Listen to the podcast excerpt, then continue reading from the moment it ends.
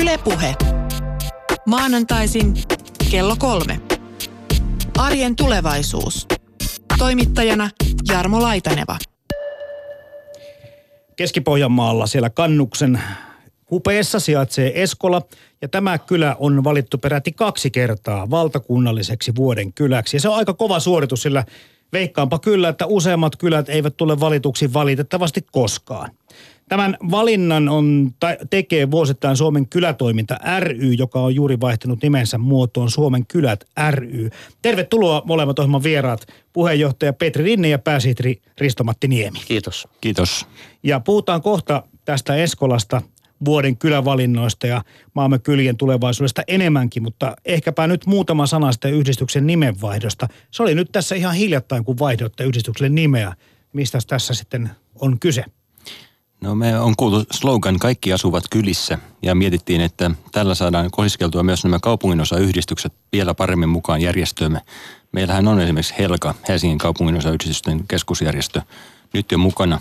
Ja ajatuksena on, että me ollaan jatkossa kaikkien paikalliskehittäjien kattojärjestö tässä maassa. Osittain sitten uudistuksen tavoitteena on myös siirtyä hierarkiaorganisaatiosta tällaisen verkostoorganisaation suuntaan ja nyt kun edustaa 4200 kylää ja 54 liideryhmää, niin siihen sopii nämä Suomen sadat kaupunginosayhdistykset sitten vielä mukaan. Ja totta kai pitää olla dynaaminen. Me on nyt säästetty seitsemän kirjainta järjestelmän nimestä, niin sehän vaan on sitä eteenpäin menoa. Mutta Twitterissäkin nykyään pystyy heillä laittaa enemmän kuin 140 merkkiä, että se ei ole niin nuukaa se homma. Mutta hei, yli 4000 kylää sanoit tuossa. Kyllä. Mikäs mahtaa olla, onko teillä tietoa siitä, että paljonko Suomessa yleensä ottaen kyliä on? Se on se 4200 kylää, että me on melkein ne kaikki saatu toimintamme mukaan, että rekisteröityjä yhdistyksiä niistä on 3250 ja sitten vielä päälle kylätoimikuntia joku 800 kappaletta, että se järjestäytymättömyysaste on kohtalaisen vähäinen, että toi meidän pääsihteeri Ristomatto on kyllä tehnyt hyvää työtä.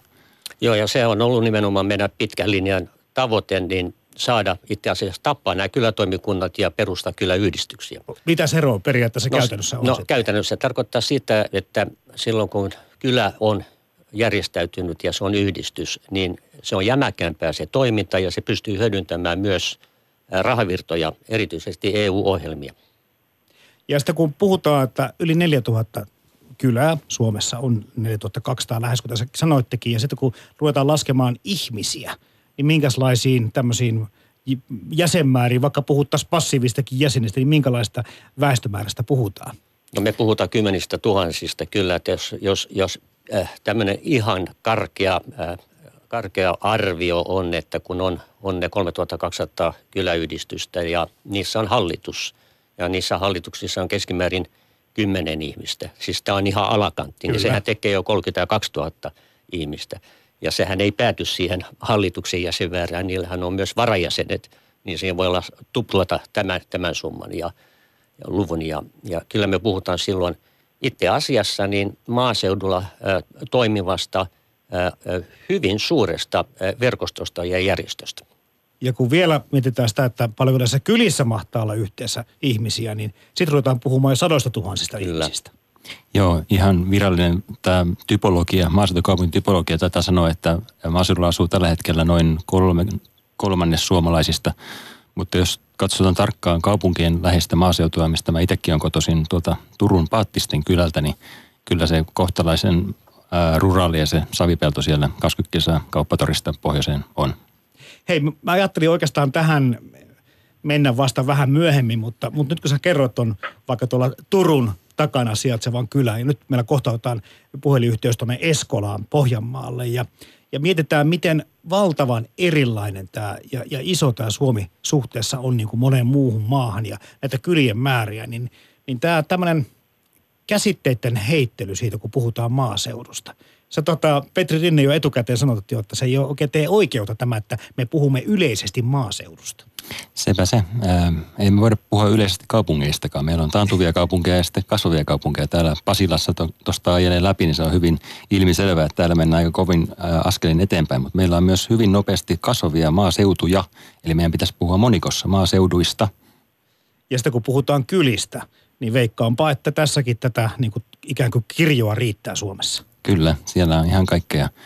Taisi heittää sinulle sellaisen klipin tuolta Siposta, että Sipo on tällä hetkellä Suomen nopeammin kasvava kunta, niin, niin tota, kun se suhteutetaan asukaslukuisen väestö, niin ne kasvuluvut ovat hurjia. Myös Lapista löytyy vastaavia matkailun vetäminen. Tämä on aika oikeastaan ihastuttavaa kuulla tässä ajassa, missä urbanisaatio ja kaupungistuminen tuntuu vallanneen kaikki niin kuin media-ajan, kun puhutaan siitä, että miten Suomi kehittyy, mihin suuntaan ja, ja, ja näin niin kuin vertikaalisestikin ajatellen. Mutta hei, joo. Ja nimenomaan niin kuin tämä horisontaalisuus niin. ja liittyy tähän maaseutukaupunkin vuorovaikutukseen. Ja meidän niin kuin tämä tämmöinen maaseutupoliittinen näkö, näkökulma tähän asiaan on nimenomaan se, että tätä suhdetta pitää vahvistaa, vastakkainasettelua vähentää. Ja tässäkin on juuri yksi syy, minkä takia meidän järjestö on itse asiassa ottamassa näitä kortteleita – ja yhdistyksiä siipiensä suojaan. Ja olisi voinut hitusen olla rohkeampi tässä nimenmuutoksessa ja tulee, tulee vähän mieleen, että sen nimi olisi voinut olla kylät, Suomen kylät ja korttelit. Totta. Jäi puolitiehen. Nyt itse ajattelen, että niin vaikka jos korttelissa asuisin taas kaupungin osassa, niin olisiko pien tämmöinen niin kuin – kumminkin kynnys sitten miettiä, että kuulunko tähän kyläyhteisöön vai enkö? Se on hyvä kysymys ja meille tuli syyskokouksessa tästä jo palautetta, mutta mennään pikkuhiljaa lyhyen askelin oikeaan suuntaan. Ja mä oon kuullut, että esimerkiksi Käpylässä täällä Helsingissä niin vietetään kyllä kyläjuhlia. Kyläjuhlia monessa kaupunginosassa ja Käpylässä ja Kumpulassa erityisesti itsekin olen vierailut ja voin kertoa, että ovat muuten paremman puoliset kinkerit. Ja, hyvä. ja Käpylä kaupunginosayhdistys on meidän jäsenjärjestö muuten. No niin, Hyvä sinne. Jatketaan kylätäryyn toiminnasta kohta puoliin, mutta otetaan mukaan siis keskusteluun vuoden kylän Eskolan kyläyhdistyksen hanketyöntekijä Miia Tiilikainen. Vaikka tästä valinnasta nyt muutama kuukausi taitaa olla aikaa, niin täältä nyt tulee Arjen tulevaisuusohjelmasta onnittelut sinne Eskolan suuntaan. No kiitos. Kiitos oikein paljon koko kylän puolesta. Hei tota, minun silmiini vuoden kylästä aina silloin tällöin Suomessa on puhuttu, kun tämmöinen valinta on tehty. Mutta tietenkin tämä, että toista kertaa valitaan, se tuntuu mun mielestä aika ihmeelliseltä ja aika erikoiselta. Miten sitten siellä päässä, miten te suhtaudutte tämmöiseen kunniaan jo toistamiseen?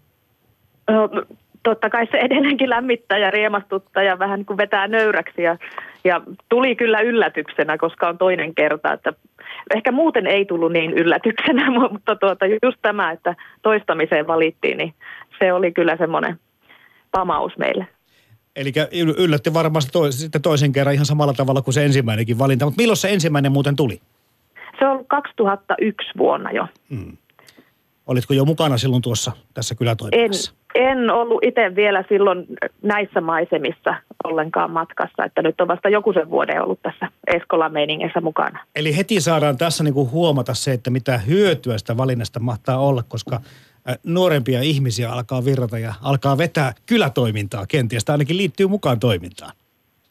Joo, ja täällä on ihan kiitettävästi saatu oikeastaan koko ajan Eskolassa porukkaa kylätoimintaa, että siitä, siitä ei sillä tavalla ole ollut, ollut niin talkoolaisista ja muista puutetta, mutta totta kai sitten aina niin kuin tämmöiset, tittelit ja muut, niin ne sitten herättää mielenkiintoa ja, ja tuo semmoista positiivista nostetta kylälle, että niin, varmasti se... sitä kautta saa sitten sitä nuorempaakin porukkaa mukaan. Positiiviseen nosteeseen tähän tämmöiseen tietynlaiseen hyvään fiilikseen, mikä on joku pikkusen vähän selittämätökin asia, mitä se johonkin tiettyyn paikkaan mahtaa pesiytyä, mutta miten, miten vaikka eskolalaisiin tai kyläläisiin vaikuttaa tämmöiset valinnat? Tuleeko se niinku puheissa esille vai käykö jopa niin, että pari-kolme senttiä tulee lisää pituutta ja mennään rintarottingilla tuolla muillakin kylillä? No, no totta kai se sillä tavalla niin kuin tuo lisää itseluottamusta tuleviin koitoksiin ja sitten saahan sitä vähän, vähän olla ylpeänäkin tietysti siitä, että mitä on tehty, koska niin paljon on tehty töitä tämän kylän hyväksi. Mutta kyllä niin kuin tässä varsinkin kun toistamiseen on tullut valituksi, niin varmasti se sillä velvoittaakin. Eli pitää koittaa edelleen olla sitten siellä kehityksen kärjessä ja, ja jotenkin niin kuin lunastaa se titteli entistä suuremminkin. Mä kohta kyselenkin, että mitä kaikkea te olette siellä tehnyt, mutta ehkä sitä ennen valintatahon Suomen kylätäryyn puolesta, niin Petri Rinne ja Risto-Matti Niemi, mitkä tekijät sitä tänä vuonna ratkaisi sen, että Eskola tuli valituksi? No kyllä tuossa täytyy sanoa, että tämä pitkäjänteisyys oli mun mielestä aika, aika tuota oma, oma leivalla. Eli hyvin suunnitelmallista työtä ja erityisesti tämä on aika ja valintaraati keskusteli tästä kyllä aika pitkään, että, että onko, se, onko se tahdikasta ja, ja tota korrektia valita, valita äh, kylää toisen kerran. Ja me päädyttiin kyllä tähän, että tämä kyllä ei ole jäänyt sen 16 vuoden ensimmäisen kunnia, kun, kunnian saaneen tapahtuman jälkeen laakereille makaamaan, vaan, vaan siellä on ollut paljonkin vaikeita asioita, niin kuin esimerkiksi kyläkouluasia. Ja, ja näihin on tartuttu todella jämäkästi kiinni ja, ja, ja viety pallomaaliin aina. Tämä on yksi semmoinen tärkeä, tärkeä tota, niin, niin kriteeri. Ja tämä uusiutumiskyky mun mielestä on erittäin, erittäin tota, hieno asia. Sitten mä ottaisin kyllä yhden tärkeän, tärkeän asian esille, niin on tämä kylän ja kunnan välinen suhde ja yhteistyö. Ja tässä on kyllä oiva esimerkki siitä. Ja siellähän on, kun puhutaan raasta, niin satoja, satojen tuhansia budjetti jossa on, on sitten tota, niin puitesopimuksen kautta niin sovittu kunnan kanssa niistä tehtävistä, mitkä kylä hoitaa. Ja tämä liittyy sitten isompaan yhteiskunnalliseen keskusteluun tällä hetkellä. Eli kymmenen vuotta sitten alkoi paras hanke ja se jatkui sote-uudistuksena ja maakuntauudistuksena. Ja me tarvitaan Eskolan tyyppisiä kyliä ottamaan sitä vastuuta ja uskallusta lähteä mukaan tähän lähipalvelujen tuottamisasiaan.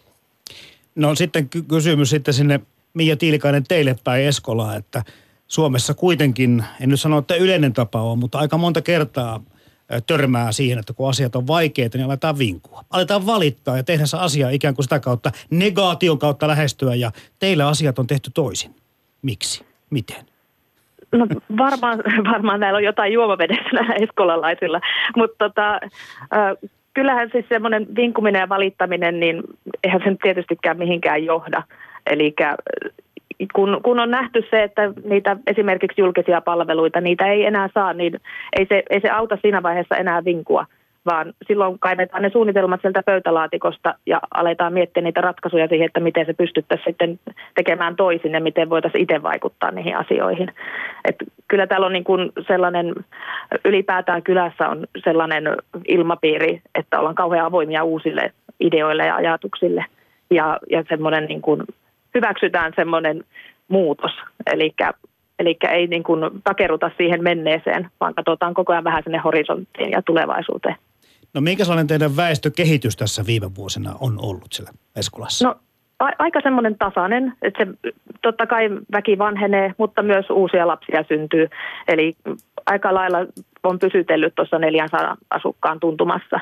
Ja, ja sillä, että niin kun esimerkiksi ei täällä ole, ole vaikka – tyhjiä taloja tai, tai muuta tämmöistä, että täältä hyvin, hyvin äkkiä myydään esimerkiksi talot, talot sitten seuraaville asukkaille. Eli sillä lailla mun mielestä se vaikuttaa aika silleen tasaiselta. No sitten tämäkin kysymys, oikeastaan ajattelin ottaa sen vähän myöhemmin, mutta nyt kun sä puhut tästä, että hyvin äkkiä talotkin myydään, niin – Totta kai välillä uutisoidaan siitä, että kohta ollaan tietyllä syrjäkylillä ikään kuin nolla-asunnon loukussa. Eli asuntojen arvo tippuu ö, semmoiseksi, että siitä saa niin vähän rahaa, että voi olla, että lainatkaan ei siihen kata sitä koko hommaa. Ja, ja tota, en nyt tiedä, meneekö se arvo ihan nollaan, mutta se kuitenkin aika pieneksi menee. Niin minkälainen tämä asuntojen hintojen kehitys Eskolassa mahtaa olla? No tokihan se on varmasti laskemaan, laskemaan päin, mutta niin se on tässä oikeastaan koko kaupungin alueella. Eli mä uskoisin, että se koskee laajemmin tätä, tätä aluetta, eikä vaan pelkästään Eskolaa. Eli mitä nyt on tässä hintoja vertailut, koska olen suoraan sanottuna itse yrittänyt etsiä tältä taloa tältä Eskolasta itselleni, niin, niin, niin tuota, ei, ne, ei ne loppujen lopuksi niin, niin kauhean matalia ne hinnat ole verrattuna, verrattuna vaikka tuohon keskustaan. Kohta saat sitten Mia Tiilikainen kertoa siitä, että miten tosiaan Eskolan kyläpalvelut ja muut toimivat, mutta vielä kysyn Petri Rinne ja Risto-Matti Niemi teiltä, että, että tota, nyt tämmöinen kylän valinta, vuoden kylän valinta, se kuulostaa siltä, että, että ikään kuin sinne sitten suomalaiset kylät kaikki lähettäisivät semmoisen esittelyvideo, että katsokaa mitä me ollaan täällä tehty. Miten aktiivisesti suomalaiset kylät tätä kisaa ajattelevat, ottavat osaa ja ovat tässä koko keskustelussa mukana? No, tämä on muuttunut tämä, itse asiassa tämä valinta, valintaprosessi niin kaksivaiheisiksi. Meillä oli ennen semmoinen tilanne tuota 80-luvun alussa, 82, kun tämä alkoi, tämä vuoden kylän valinta, eli se oli avoin. Ja jokainen kylä, kuka vaan – pystyi lähettämään siis esityksen siitä ja voitte kuvitella sitten, kun tämä lähti muutaman vuoden kuluttua rullaamaan eteenpäin, tämä valintaraatihan oli aivan mahdottoman tehtävä edessä, koska niitä esityksiä oli satoja. ja, ja, ja valitsepa sieltä nyt sitten tota, niin, niin yksi, e, yksi joka, joka on niin kuin paras. Nyt me ollaan äh, semmoisessa systeemissä, että valtakunnan vuoden kylä valitaan aina maakunnallisten vuoden kylien joukosta. Eli jokainen maakunnallinen kyläyhdistys valitsee se oman maakunnan vuoden kylän ja lähettää sen esityksen meille. Ja meillä on silloin tasan 19 esitystä, mistä me sitten, sitten valitaan. Ja mä haluaisin tuoda semmoisen asian tässä eteen, esille, että tämä, tämä vuoden kylän valinta, tämä ei ole mikään Ruotsi-Suomi-maaottelu. Tämä ei ole mikään kilpailu, missä verta vuoteen hikihatussa niin, niin, niin väännetään tota, niin, niin, niin tuloksia, vaan tämä on – nimenomaan niin kuin hyvässä hengessä halutaan nostaa niitä hyviä käytäntöjä, hienoja esimerkkejä ja sillä tavalla vahvistaa tämän kylätoiminnan ja kylätoimintaliikkeen imankoa. Tämä on tavallaan tämmöisen, tämmöisen brändin niin kuin vahvistaminen. Esimerkiksi Eskolasta ja mieleen tämä teidän digitalisaatiohanke, jolla olette saanut pelastettua kyläkoulun siellä, että ei taida tulla kovin monta muuta – vastaavaa kyläkoulukeissiä nyt yhtäkkiä mieleen, että teette yhteistyötä uusimaalaisen koulun kanssa ja jo kertaalleen lakkautettu kyläkoulu on tällä lailla saatu pelastettua. Se on aivan huikea esimerkki, miten digitalisaatio monta kertaa voi itse asiassa parantaa kylän palveluja paljon siitä entisestä kulta-ajastakin itse asiassa. Joo, Mia Tiilikainen, kerro muuten tästä. Tästä minäkin luin silloin, kun tämä titteli teille tuli, että tämmöinen ää, koulujen yhteistoiminta täällä Etelä-Suomessa Sievatsan koulun kanssa on, mutta miten se oikein toimii? No käytännössä tällä hetkellä se toimii sillä tavalla, että on aloiteltu tämmöisiä yhteisiä projekteja. Eli ihan tämmöisen yksinkertaisen keinon Skypen avulla on, luokat on tekemisissä toistensa kanssa ja suunnittelevat nyt tässä vaiheessa tämmöisiä ryhmätöitä, joita sitten esitellään toiselle porukalle. Että virallisesti tämä meidän koulukokeilu starttaa ensi vuoden puolella.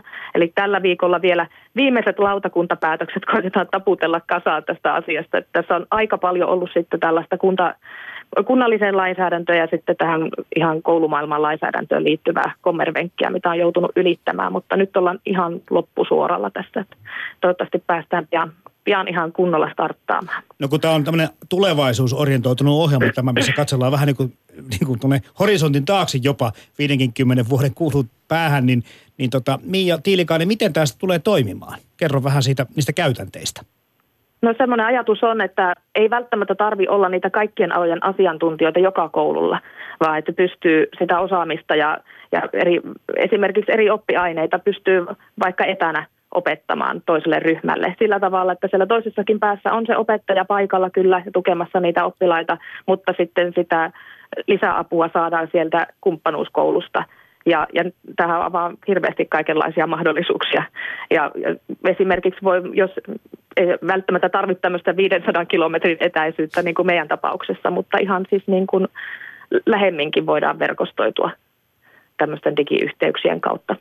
Ja tästähän tulee mukaan kaikki tämmöiset virtuaalilasit ja, ja mitä kaikkea näitä on näitä uusia, uusia keksintöjä, joita pystyy sitten hyödyntämään tässä, tässä yhteydessä. Tämä oli hieno esimerkki senkin suhteen, että me ollaan puhuttu paljon näistä virtuaalista lääkäripalveluista Suomessa. Että pikkuhiljaa siinä tulee käymään niin, on osittain jo mentykin siihen, että, että lääkäri ja potilas tai hoitaja ja potilas näkevät toisesta sitten netin välitykseltä jo, jonkun tämmöinen kanavan kautta ja sitten siitä pystytään vähän niin kuin näyttämään sitten tai katsokontaktia hakemaan ja kaikkea muuta. Eli osa ikään kuin tästä lääkärin vastaanotosta tai sairaanhoitajan vastaanotosta, terveydenhuoltajan vastaanotosta siirtyy nettiin. Ja nyt tässä niin ihan toinen niin samantyyppinen palvelu, mutta puhutaan opettamisesta ja kenties opettajien virtuaalipalveluista. Tuleeko teille mieleen jotain muuta vastaavaa? Tässä puhutaan aika niin kuin mun mielestä merkittävistä uudistuksista, kun puhutaan siitä, että mitä kaikkia voidaan järjestää nimenomaan minne päin maailmaa tahansa. Musta tuntuu, että tällaisia syntyy jatkuvasti niin kuin sieniä sateella ja yksi iso ongelma niissä on monta kertaa se, että onko julkinen sektori sitten – ajan tasalla ja pystytäänkö me purkamaan siinä tahdissa näitä normeja. Normien purkutalkoot tulee aika monessa kohtaa esiin tämän päivän Suomessa ja, ja niin kuin tästäkin Miian esimerkistä kuullaan, niin siinä nyt jonkun verran on sitten neuvoteltavaa, että pystyykö tällä mallilla kyläkoulu Suomessa toimivaa ja täyttää sen perusopetuksen ää, ruudun. Kerro vielä Mia Tiilikainen Eskolasta muutama muu esimerkki siitä, että miten te olette järjestäneet niitä palveluja siellä – 400 hengen, noin 400 hengen kylällä niin, että ihmiset tosiaankin viihtyvät siellä, saavat toimeentulonsa, oiko omalta kylältä tai muualta ja on tämmöistä virkeätä kulttuurielämää ja kaikki pelaa. Meillä on täällä tämmöinen Eskolan kyläpalvelu Oy, joka on yli 130 eri omistajan yhteinen kyläpalveluyritys. Eli kyläläiset, kannattajat, entiset ja nykyiset kyläläiset ja, ja muut on, on sitten yhteisesti omistamassa tätä kyläpalveluyritystä, joka pyörittää meillä 24 paikasta yksityistä päiväkotia ja ruokapalveluita. Meillä on täällä lounasruokala, sitten on kotipalveluita, siivousta, tämmöistä asiointipalvelua, tukipalveluita. Ja, eli tämmöinen, tämmöinen yritys meillä pyörii täällä. Sitten meillä on kyläyhdistyksen teatteritoiminta, semmoinen ö, kyläyhdistystalkoilla järjestää kolmelle neljälle tuhannelle katsojalle vuosittain teatterielämyksiä ja ja tosiaan tätä koulutoimintaa meillä pyörittää vanhempaiyhdistys Hanhikukko ry, eli, eli tota, monen, monen näköistä on ja on kylän nuorten kesätyöllistämistä ja kuntouttavaa työtoimintaa ja seniorikerhoa ja nämä, tämmöistä on kaiken näköistä koitettu järjestää tässä vuosien varrella. Jos tässä kyläpalvelussa on 130 osakasta tai omistajaa mukana, niin millä se Mia Tiilikainen ikään kuin saadaan se ö, yrittämisen henki ihmisille myytyä niin, että jokainen ymmärtää nopeasti, että hetkinen, tässä on todellakin omasta tulevaisuudesta ja omasta hyvästä kyse. Miten se onnistui teillä? Täällä se oli semmoisena pöytälaatikko-ideana olemassa jo aikaisemmin. Täällä on ollut semmoisia aikaisempia kehittämishankkeita, joissa on pyöritelty vähän tämmöistä niin kuin entä jos tekisimme itse tämän tyyppistä ajattelua. Ja niitä on tehty niitä suunnitelmia jo aikaisemmin, vähän sillä niin kuin kauas katseisesti, mutta sitten kun tuli se todellisuus eteen, että no ensin se koulu, koulu lähti ja sitten tämä päivähoitopaikan puute, kun päivähoitopaikka kunnallinen tältä lakkaus, niin siinä vaiheessa tuli se pakko jo eteen. Eli se kaivettiin se suunnitelma sieltä pöytälaatikosta ja ruvettiin toteuttaa. Eli, eli se tuli vähän tämmöinen sekä, sekä se, että oli niitä suunnitelmia jo ennakkoon ja semmoista kauaskatseisuutta, mutta sitten sieltä tuli vielä se lopullinen potku, että nyt on pakko, pakko alkaa toteuttaa. Nämä esimerkit kuulostaa sen verran hienolta, että voisin kuvitella, että suomalaisissa kylissä tai kaupungin osissa tai kortteleissa ja yhdistyksissä oltaisiin vähän uteliaita siitä, että millä tavalla teillä hommia hoidetaan. Joudutteko te paljon esittelemään teidän toimintaa muille? No hyvinkin paljon. Kyllä meillä käy täällä aika paljon kaikenlaista tutustujaa ja sitten sitten on käyty esittelemässä ihan puhujana meidän toimintaa sitten muualla päin. Ja on sekä kyliä että myös sitten ihan tämmöisiä niin kuin kaupungin osista myös, myös on sitten ollut innostuneita, jotka on perustamassa muun muassa omia päivähoitopaikkoja ja muita. Ne tulee vähän täältä katsoa sitten mallia ja tietysti me osataan sitten neuvoa sillä tavalla, että että miten meidän, meidän on kannattanut tämä homma tehdä ja mitä kompastuskiviä ehkä muut voi välttää sitten ja vähän niin kuin pioneerina ollaan oltu, niin pystytään muita neuvomaan. Mä kysyn tämän saman kysymyksen kohta Petri Rinteeltä ja Risto-Matti Niemeltä myöskin, mutta kerro sä, mitä te ajattelette siitä, kun aika paljon, kun puhutaan yleensäkin Suomen tulevaisuudesta ja kaikesta aluepolitiikasta, niin urbanisaatio, kaupungistuminen on kaksi semmoista termiä, ja, ja mitkä pyörii tosi paljon oikeastaan vallottanut tämän mediatilan niin väkevästi, että sitten tulee semmoinen, no se on osittain myöskin harhaluulo tosiaan se, että, että ihmiset kaikki kohta – olisivat kaupungeissa. Miltä se tuntuu maaseudulla seurata tällaista niin kuin, aika tiukkaa uutisointia? No pikkusen semmoinen niin kuin, se vaikuttaa välillä jopa vähän niin kuin epätoivoiselta. Eli onko siellä jo niin semmoinen suuri, suuri hätä jotenkin tätä alleviivata tätä, niin kuin, tätä vastakkainasettelua ja, ja sitten urbanisaatiota. Että, että kyllä kyllä tuota, niin me täällä ainakin ollaan rauhallisin mieli eikä ole, eikä ole nähtävissä mitään – romahdusta lähiaikoina. Eli, eli ei, ei täällä kaikilla kylillä, niin ei, ei täällä ole vaan semmoisia köpötteleviä rollaattorin mummoja tai kolmesormisia panjosoittajia. Eli kyllä täällä niin kuin ihan, ihan niin kuin eteenpäin katsotaan. Että vähän se, se niin kuin turhauttaakin välillä sitten semmoinen just se vastakkainasettelu. Toi oli kiinnostava tuo teidän toisen, toistamiseen valinta siis vuoden kyläksi Keski-Pohjanmaalla siellä sijaitsevassa Eskolassa. Sanot jo sitten siinä, että, tai tuossa valintaperusteessa kuultiin, että ette ole jäänyt tulee makaamaan, eli ette tyytyneet siihen ensimmäiseen valintaan. No nyt on tullut toinen valinta. Kerropa vielä Mia Tiilikainen, millä sitä kolmatta valintaa lähdetään nyt metsästämään. Mitä uudistuksia on vielä kenties luvassa? Tai no pöytälaatikossa? No, Joo, no vielä voisi tietysti noita kauppapalveluita ja terveyspalveluita voisi kehittää. Että on aiempiakin vuosien hullut ideat toteutettu, että miksei sitten näitä, että kyllä täällä heitellään aina kaiken näköisiä ajatuksia ja, ja sillä puoli tosissaan, mutta kuitenkin, kuitenkin niin kuin ollaan avoimia kaikelle. Että varmaan semmoinen ihan konkreettinen esimerkki on tuo meidän kyläpalveluiden opastuskeskus, eli just tämä, kun meillä käy näitä vierailuryhmiä ja, ja ollaan kiinnostuneita siitä, miten Eskolassa on kehitytty, niin sitä, sitä puolta aletaan tarjota täällä sitten enemmän. Perustetaan ihan sellainen niin kuin opastuskeskus tätä, tätä tarkoitusta varten, että kootaan tänne semmoisia hyviä, hyviä malleja siitä, miten on saatu kyliä kehitettyä muuallakin kuin Eskolassa.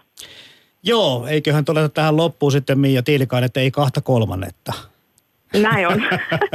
Hei, edelleenkin onneksi olkoon sinne Eskolan kylään Keski-Pohjanmaalle ja hyvää jatkoa toivottavasti vielä kuullaan ja nämä teidän erinomaiset mallit leviävät enemmänkin tänne Suomeen. Kiitos. Ylepuhe. Arjen tulevaisuus. Täällä puhutaan siis Suomen kylien tulevaisuudesta. Meillä on täällä Suomen kylät ryyn puheenjohtaja Petri Rinne ja pääsihteeri Risto-Matti Niemi vieraana. Puhutaan vielä vähän tuosta kylän valinnasta. Mä tuossa jo kyselin muutamia kysymyksiä tähän aiheeseen liittyen. Minkälaisia painotuksia? Voisin kuvitella, että, että ikään kuin erinomaisuutta voi aika monin eri tavoin tuoda esille ja voi tehdä kaikenlaisia innovaatioita ja keksintöjä ja hyviä puolia. Mutta mit, mitkä on ne painotukset, mitä, mitä niin kuin vuoden kylä valinnassa niin kuin korostetaan? Joo, tämä onkin mielenkiintoinen kysymys sitten asiassa. Silloin kun tämä lähti tämä vuoden kylän valinta liikkeelle, niin meillä oli aina vuosittain asetettu teema itse asiassa. Eli, eli jos minä oikein muistelen, niin on ollut ympäristöteemana ja on ollut asuminen ja on ollut lähipalvelut ja tähän rataan. Mutta sitten jostain kumman, kumman syystä, niin se tuntui siltä, että se poissulki paljon hyviä esityksiä ja, ja kyliä, koska se oli se vähän rajas. Ja me luovuttiin siitä ja nyt meillä on ollut nämä viimeiset vuodet niin ilman mitään tämmöistä teemo, teemo, varsinaista teemaa. Ja nyt ollaan taas oikeastaan siinä tilanteessa, että meillä on alkanut tämä keskustelu, että olisi sit, olisiko sitten sy, sittenkin syytä siirtyä tähän te- teemotukseen. Sitä on vähän kaivattu ja mä ymmärrän sen kyllä hyvin, koska se ehkä vähän helpottaa itse asiassa sitä sen laajan, laajan esityksen ja hakemuksen liiteaineiston niin la, la, laatimista. Mutta tämä keskustelu varmaan jatkuu nyt tässä Suomen kylät ryn piirissä seuraavana vuonna. Joo, se on erittäin tervetullut keskustelu. Nämä kyläthän on, niin kuin tuossa todettiin, niin, niin äärimmäisen erilaisia, että pääsin itse eka kerran mukaan tässä raadissa silloin edellisvuonna, kun varittiin Lapista Kerässieppi, 50 asukkaan kylä sieltä Pallastunturin kainalosta.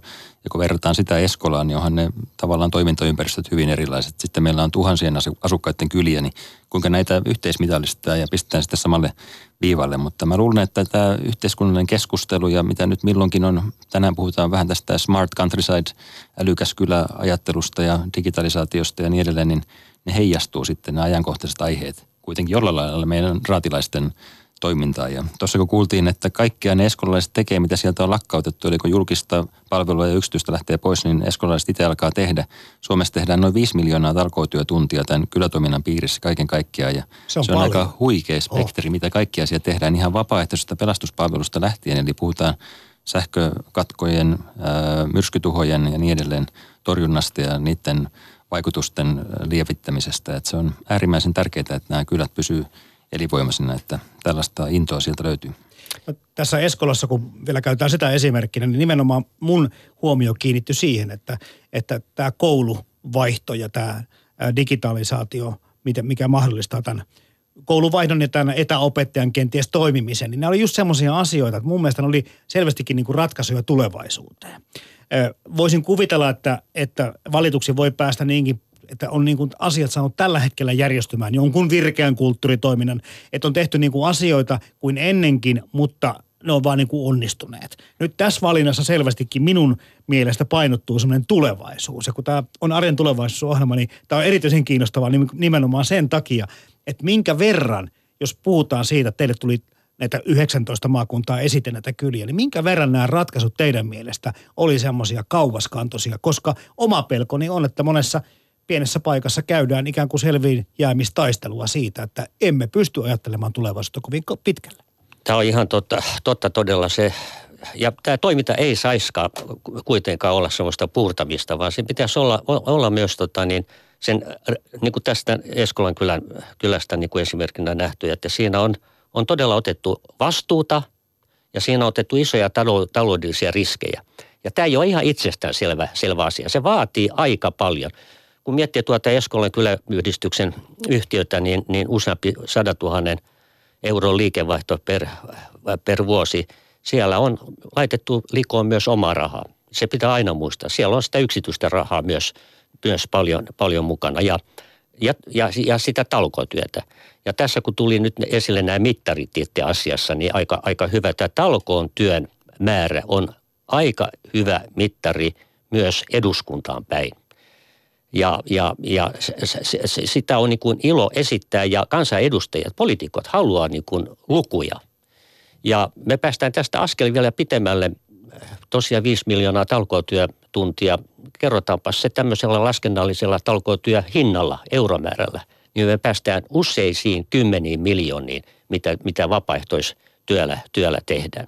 Ja Eskolan osalta sanoisin sen, että – itse asiassa ihan hiki tuli tuossa, kun taas kerran kuuli tätä listaa, mitä siellä niin kuin tehdään tehdään, niin kyllä mä ihan varma, että tota, niin kyllä nämä meritit kannattaa tuota Eskolan kyllä vielä pitkälle tulevaisuudelle, ainakin ne seuraavat 16 vuotta.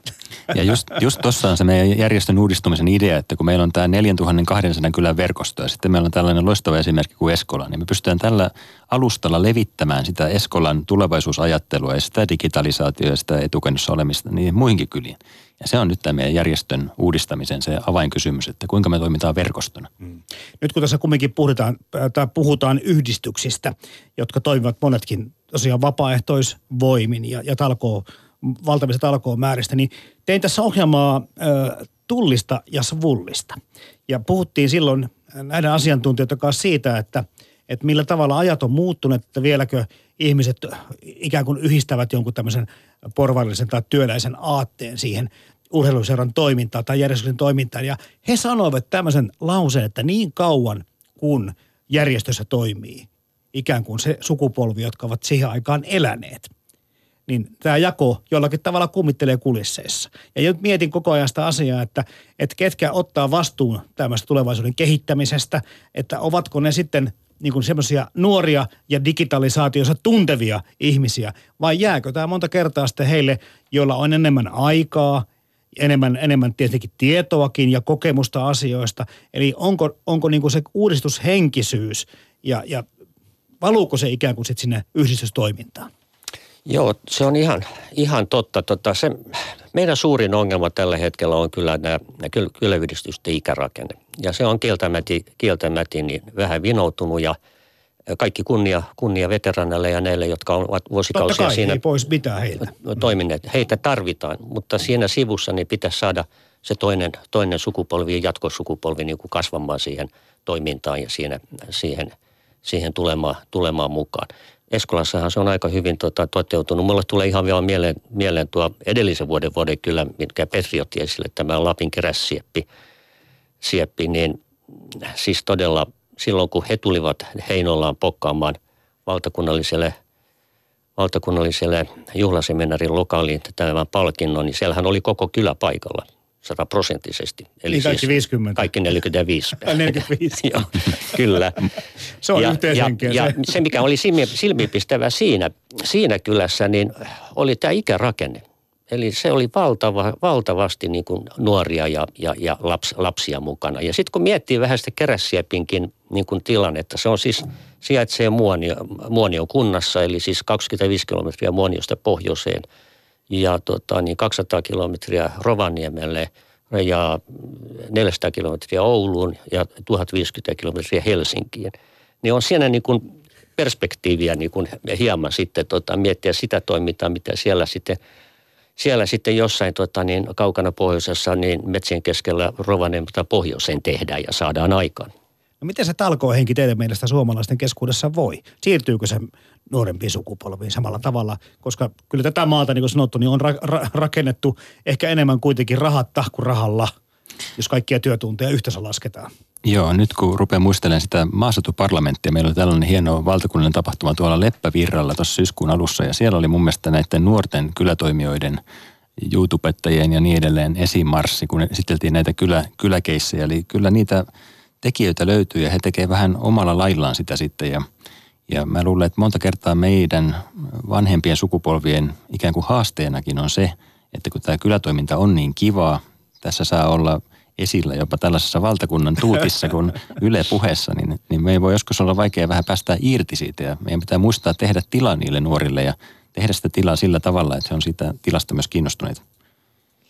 Jos mä vielä haluaisin tuohon lisätä, tota, niin todella tämä kylätoimijan profiili, niin yksi semmoinen yhteinen leimaa piirtävä, piirtävä asia on kyllä se, että tota, hyvin usein se primusmoottori siellä kylällä on nainen.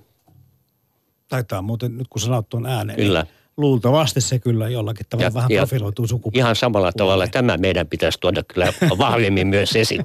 Kyllä, me kaksi sukkoa ollaan nytkin keritty tänne ja Mia sieltä vaan Eskolasta tekee etänä näitä haastatteluja ja oikeita kyllä toimintaa.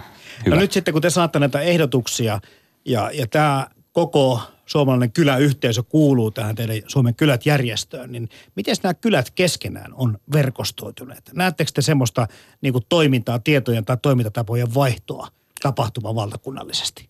Kyllä sitä, kyllä sitä on, että tota, meillähän on niin kolmitasoinen, nelitasoinen itse asiassa tämä, tämä, tämä rakenne. Eli, eli Suomen kylät ry on siis valtakunnan järjestö ja meillä on jäsenjärjestöjä 140 ja, ja tota, kaikki tärkeimmät on tietysti nämä 19 maakunnallista kyläyhdistystä, jonka jäseninä sitten on ne yksittäiset kyläyhdistykset. Maakuntatasolla tämä verkostoituminen on erittäin vahva.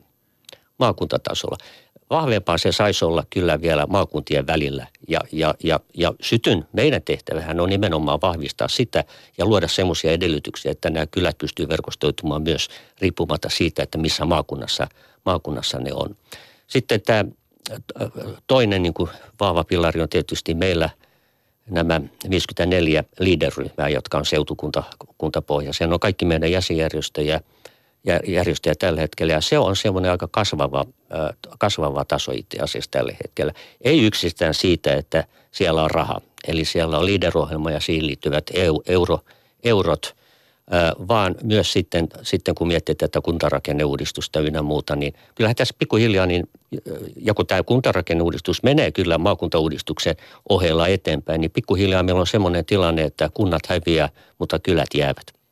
Niin, vaikuttaako tämä kuntien vähentämis, tai kuntien määrän vähentämispaine millään tavalla tämmöiseen kylätoimintaan ja kyllä Kyllä heijastuu ja siinä pitää ollakin tarkka, tarkkana ja se on tarkka paikka, paikka todella ottaa sitä vastuuta ja riskejä. Ja nimenomaan nyt tämä yhteistyön ja keskustelun vahvistaminen sinne, sinne laajenevaan, laajenevaan kuntaan, koska siinähän on, syntyy se tilanne, että kun tulee kuntaliitoksia, niin on uhkana riskinä, että se suurina vaan kunnan laita-alueet jää, jää, jää niin kuin kehityksen ulkopuolelle.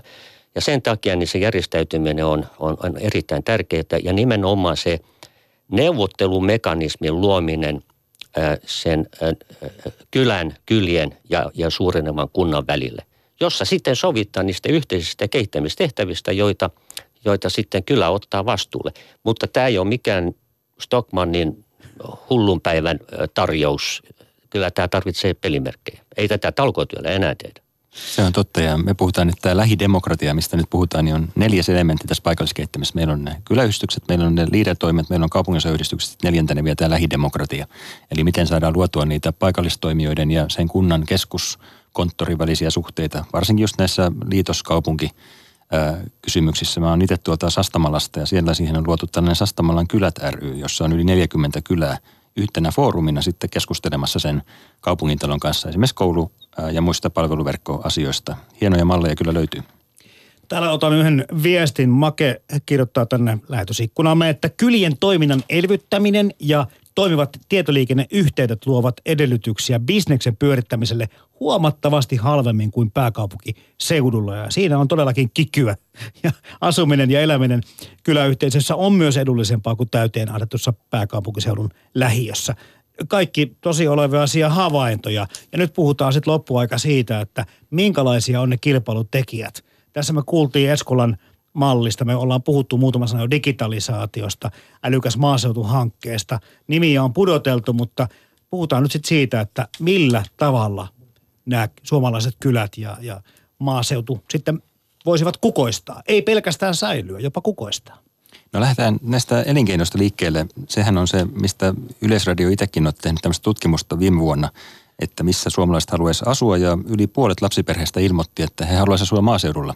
Mutta siinä on se haluaisi. No miksi sitten ette asu siellä, niin on nämä toimeentuloasiat. Kyllä. Ja nythän nämä kaikki tulevaisuustutkijat vannoo tämän biotalouden nimiin ja sen pitäisi mullistaa kaikki tässä, mitä mekin ympärillä me näemme nyt, tämä materiaalitalous ja ja pelkästään sellua ei niistä biotuotteista sitten jatkossa, jatkossa enää tule. Ja ne luo valtavat määrät uusia työpaikkoja. Metsätalouden vientiluvut on jo Suomen ykkösenä jälleen. Sitten siellä on kemian teollisuutta, siellä on kasvaa matkailua, metallia. Ja nämä on kaikki semmoisia, mitä on vaikea täältä, vaikka pääkonttorit on pääkaupunkiseudulla, niin sitä ei pystytä täältä käsin kuitenkin pyörittämään. Että me tarvitaan se ketju sieltä kannolta tehtaalle ja tuotteeksi ja vientiin, jotta tämä meidän pieni vientivetoinen kansantalous tässä pärjäilee.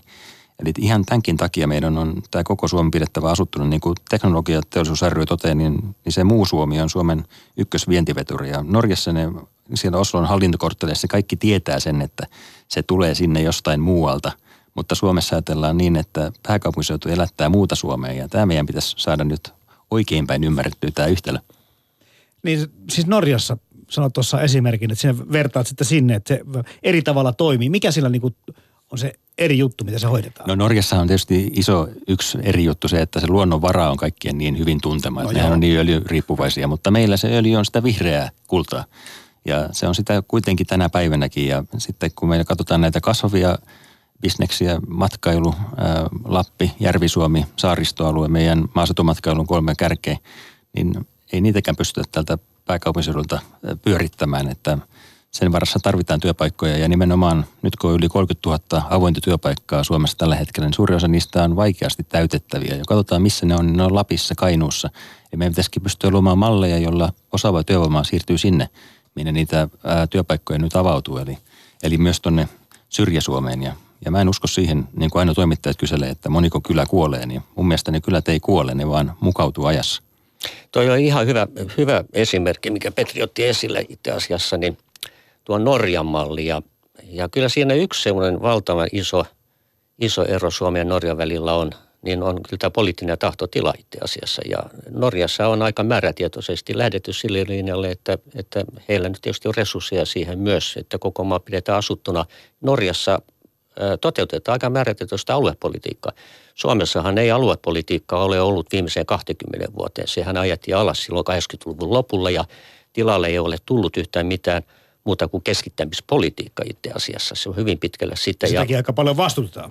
Se on ihan totta todella juu. Ja äh, itse asiassa tuossa aikaisemmin me puhuttiin tästä urbanisoinnista sun muuta. Mulle se on yhtä kuin keskittämispolitiikka itse asiassa. Ja, ja tota, äh, jos tätä sitten aletaan peilaamaan, peilaamaan tosiaan näihin elinkeinojen, elinkeinopolitiikkaan ja kehittyviin elinkeinojen maaseudulla, niin – Mä nostaisin yhden aspektin vielä esille. Ja mun näkökulmasta siis maaseudun tärkein elinkeinohara tällä hetkellä, siis maatalous ei ole pitkä aikaa ollut, ei myöskään metsätalous, eikä, eikä näihin liittyvät liitännäiselinkeinot tai sen tyyppiset. Se on maaseutuasuminen itse asiassa. Ja kun me pystytään tämä maaseutuasuminen val, val, val, valjastamaan niin semmoiseen semmoiseen mittapuuhun, jolla se toimii niin kuin tämmöisenä parhaana asiana globalisaatiota ja ja tota, niin ilmastonmuutoksen tuomaa keskittämiskehitystä vastaan, niin silloin ollaan aika, aika mielenkiintoisen jännällä, jännällä tiellä. Nythän tämä poliittinen keskustelu itse asiassa tästä maaseutuasumisesta, niin sehän on valtamediossa niin joutunut, joutunut maaseutuasuminen näissä foorumeissa niin ihan ilman vaillinaisia perusteita ja, ja yksipuolisen argumentin kautta niin, niin toteuttavaksi, toteuttavaksi keskittämis kehitykseksi ja politiikaksi. Ja tämä on kyllä väärä. Musta hyvä esimerkki on, on, vaikka lehti tuleekin mulle Helsingin Sanomat, joka aina silloin tällöin, niin niillähän on hyvin semmoinen tapa, että ne ottaa aina jonkun asian niin kuin esille, mitä ne vatvoo viikon kaksi. Ja hyvin usein se on ollut jostain kumman syystä maaseutuasuminen. Ja ne argumentit, mitä siellä heitetään niin kuin näistä hiilijalanjäljistä ynnä muuta, niin se on ihan potaskaa.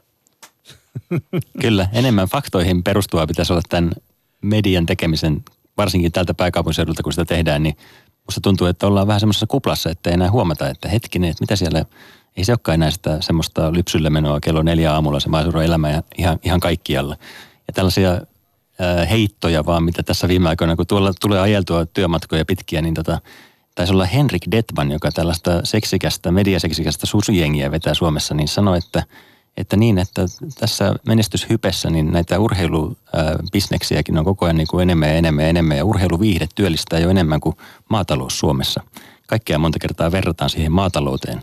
Niin se oli vain yksi heitto siitä, että pitäisi löytää nyt sitten niin kuin kymmeniä tuhansia, jos lasketaan koko elintarvikeketjun mukaan, niin satoja tuhansia urheilutoimittajia tuolta ympäri Suomen niemiä ja notkoja. Mä epäilen, että niitä ei siellä ole. Eli kun te näitä juttuja teette, niin teidän pitäisi olla kriittisempiä pikkusen sen lähteen suhteen ja, ja oikasta tämmöisiä heittoja. Samalla lailla, jos joku yliopistorehtori sanoo, että nyt niihin maataloustukiin menee saman verran rahaa koko tämä meidän yliopistojärjestelmään. No, meillä ei ole EU-ssa tämmöistä CAP-politiikkaa, Common Agricultural Policy-instrumenttia, mitä voisi käyttää educationiin, että se pitäisi olla sitten CEP, ja nämä rehtorit voisivat semmoisen rakentaa EU-hun, jos, jos haluavat, mutta se ei ole ihan helppoa, ja nyt kun meillä se CAP kuitenkin on, niin se on Suomen edun mukaista, että sitä hyödynnetään tähän meidän EUn maaseutumaisimman maan kehittämiseen. Itse asiassa mä luulen, että tässä hommassa tulee käymään niin, kun uhkaa kaikenlaiset ilmastonmuutokset ja, ja kenties ilmastopakolaisuudesta on puhuttu ja puhtaan veden loppumisesta, että Suomella tulee olemaan kova tarve taata niin kuin omavaraisuus sekä ruoan että kaiken muunkin osalta. Että veikkaanpa, että, että ikään kuin keskustelun tuuli tai suunta ja sävyt tulevat muuttumaan tulevaisuudessa semmoisen, semmoisen että ehkä vähän vähemmän näistä tuistetaan, muista valitetaan. Tilahan on meidän ehdoton vahvuus EU-ssa ja globaalisti, niin meidän pitäisi vaan käyttää se, se ehdoton valtti hyväksemme täällä Suomessa. Kertokaa vielä siitä, teidän näkemyksiä kuitenkin siitä, että, että kun nyt sitten tällä hetkellä, meneekö suurin piirtein puolet asuu kaupungissa ja puolet maaseudulla? Tämä Suomi jakaantuu. Onko tämä nyt Sinne päin oleva no, sinne päin, sinne Joo, päin. Kyllä. kyllä. Ei tarvitse tarkkaa tietoa. Sitten on näiden ö, urbanisaatioennustajien mukaan, niin 70 prosenttia vuonna 2050 asuisi kaupungeissa. No, se ei tarkoita tietenkään pelkästään pääkaupunkiseutua, vaan myöskin muita kasvukeskuksia ympäri Suomen, joita sitten niin kuin onneksi sentään on muitakin. Mutta sitten se tarkoittaa, että kuitenkin väki jostakin valuu ikään kuin siihen lähimpään kasvukeskukseen, jos se on se paikka, mihin pitää muuttaa. Mennään ehkä töiden perässä ja muuta. Millaisia keinoja meillä olisi ikään kuin, niin kuin pitää sitä maaseutua ja sitä kylää semmoisena niin kuin kiinnostavana, mielenkiintoisena ja varteuttavana vaihtoehtona? No tuossa mun mielestä kuuntelijakysymyksenä tuli oikein hyvä heitto, että jos me saadaan nämä 100 megaset verkkoyhteydet turvattua joka kylälle, niin se mahdollistaa etätyön hyvin laajalti. Ja se mahdollistaa myös monet uudet bisnekset siellä maaseudulla ja sitä kautta nuorten työllistymisen. Ja me voidaan vastata tälle äidille, joka ihmettelee sitten, että haluaisin asua maaseudulla niin kuin yli puolet lapsiperheistä, mutta en voi, koska siinä on tällaisia työperäisiä esteitä. Eli siihen suuntaan pitäisi mennä. Tämä on, joo, tämä on kyllä ihan, ihan hyvä. Se oli hyvä, kun otit esiin, esiin se. Ja ja tota, haluaisin nostaa tähän digitalisaatio-homman homman yhden aspektin ja nimenomaan nämä toimivat laajakaistayhteydet. Että ilman niitä siis ei me pystytä rakentamaan yhtään mitään. Ja tämmöisen 4G-verkkoon, niin se, se, sehän ei toimi kaikkialla millään, millään tavalla. Ja, ja tota, mun mielestä on surkuhupaisaa kyllä nyt tällä hetkellä katsoa tätä älykäs maaseutuhanketta ja, ja sitten toisaalta niin toisella kädellä seurata mitenkä, niin, mitenkä valtioneuvoston laajakaista strategia etenee ja on toteutunut. Ja, ja eipä siitä paljon puhuttukaan yhtään mitään, mutta katsokaapa niitä karttoja. Ne on aika, aika, aika kova, kova luettava ja, ja katseltava niitä aukkopaikkoja, siis todella syviä aukkopaikkoja, mitä siellä niin kuin löytyy. Ja meidän pitäisi, niin kuin se tavoite pitää olla, olla se, että, että pitää olla koko maan kattavat laajakasta yhteydet tavalla tai toisella, olkoon se sitten mobiilin kautta tai miten se on järjestetty, ne pitää olla kohtuuhintaiset myös. Tämä on myös hintakysymys. Ja operaattorit tällä hetkellä ratsastaa kyllä aika paljon ja nehän ei, ei, ei, ei edes, tota, niin eihän ne rakenna edes sinne, missä se ei ole heille siis kannattavaa eikä tuota voittoa. Ja sitten tota, niin, niin, tämä on myös tämmöinen tasa-arvokysymys itse asiassa ja nuorisokysymys. Et tässähän niin kun ajetaan, tota, jos nyt satut asumaan siellä Muonioperukalla ja Kerässiepin kylässä, niin vähän erilaisia asumaan sit, asemaan tota, verrattuna sitten esimerkiksi Helsingin Kontulassa oleva, olevan nuori. Joskus ö, vuosikymmeniä sitten oli tärkeää se, että, että sitten sinne kylään tai syrjäkylille vievät tiet olivat viimeisen päälle kunnossa. Tai ensinnäkin ne piti edes olla olemassa ja sitten mahdollisimman hyviä, että mahdollistettiin se liikkuminen ja liikennöinti. Ja nyt tuo sama puhe oikeastaan, mitä äsken tuossa pidit Risto-Matti Niemi, niin koskee tietoverkkoja.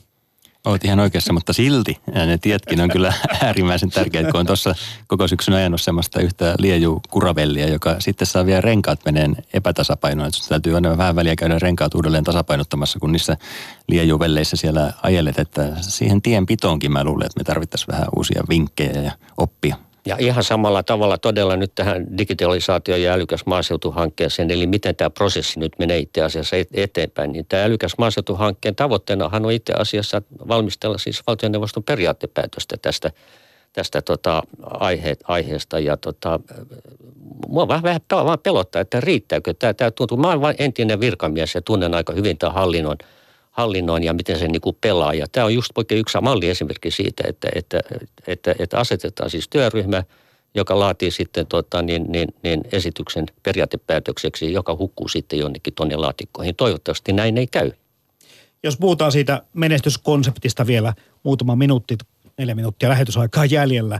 Ää, tässä on tullut nyt nämä valtion ja yleensäkin niin kuin yhteiskunnan toimet – ja tuki sieltä puolelta myöskin, niin kuin, että se pitää olla kunnossa, mikäli aiotaan vielä ympäri Suomen näillä kylillä tulevaisuudessa asua. Mutta sitten just toinen puoli taas, mistä tuossa Eskolasta kuultiin, on se, että ihmisten oma halu, tahto ja yritys, motivaatio ottaa asiat omiin käsiin.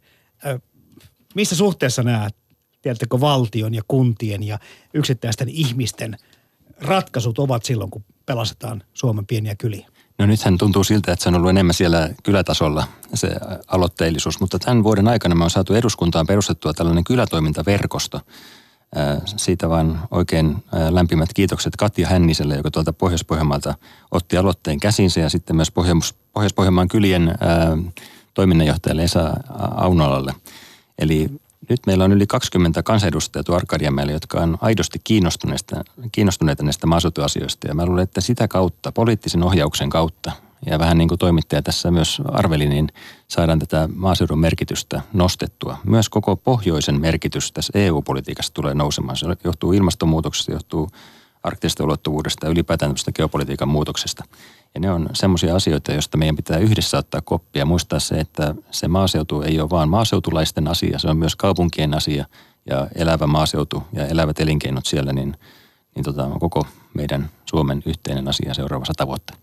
Ja ylipäätänsä tämä tarkoittaa kyllä sitä, että meidän maaseutupoliittinen järjestelmä niin pitää kyllä pitää pystyssä ja nimenomaan nyt tämä maaseutupolitiikan yhteistyöryhmä on semmoinen poikkihorisontaalinen yhteistyötaho, joka valtakunnan tasolla niin on ottanut ja, ja jonka tehtävä on, tehtävä on nimenomaan nyt paikata niitä katvealueita ja nostaa esiin ne pulmakysymykset, mitä siellä, siellä on. Siis tämähän ei ole mikään maaseudun kehittäminen, maaseutupolitiikka, mikä yhden liikkeen asia, vaan se koskee kaikkia yhdeksää tärkeintä ministeriöitä ja, ja, ja sitä kautta myös sitten, sitten laaja-alaisesti koko toimia joukkoa.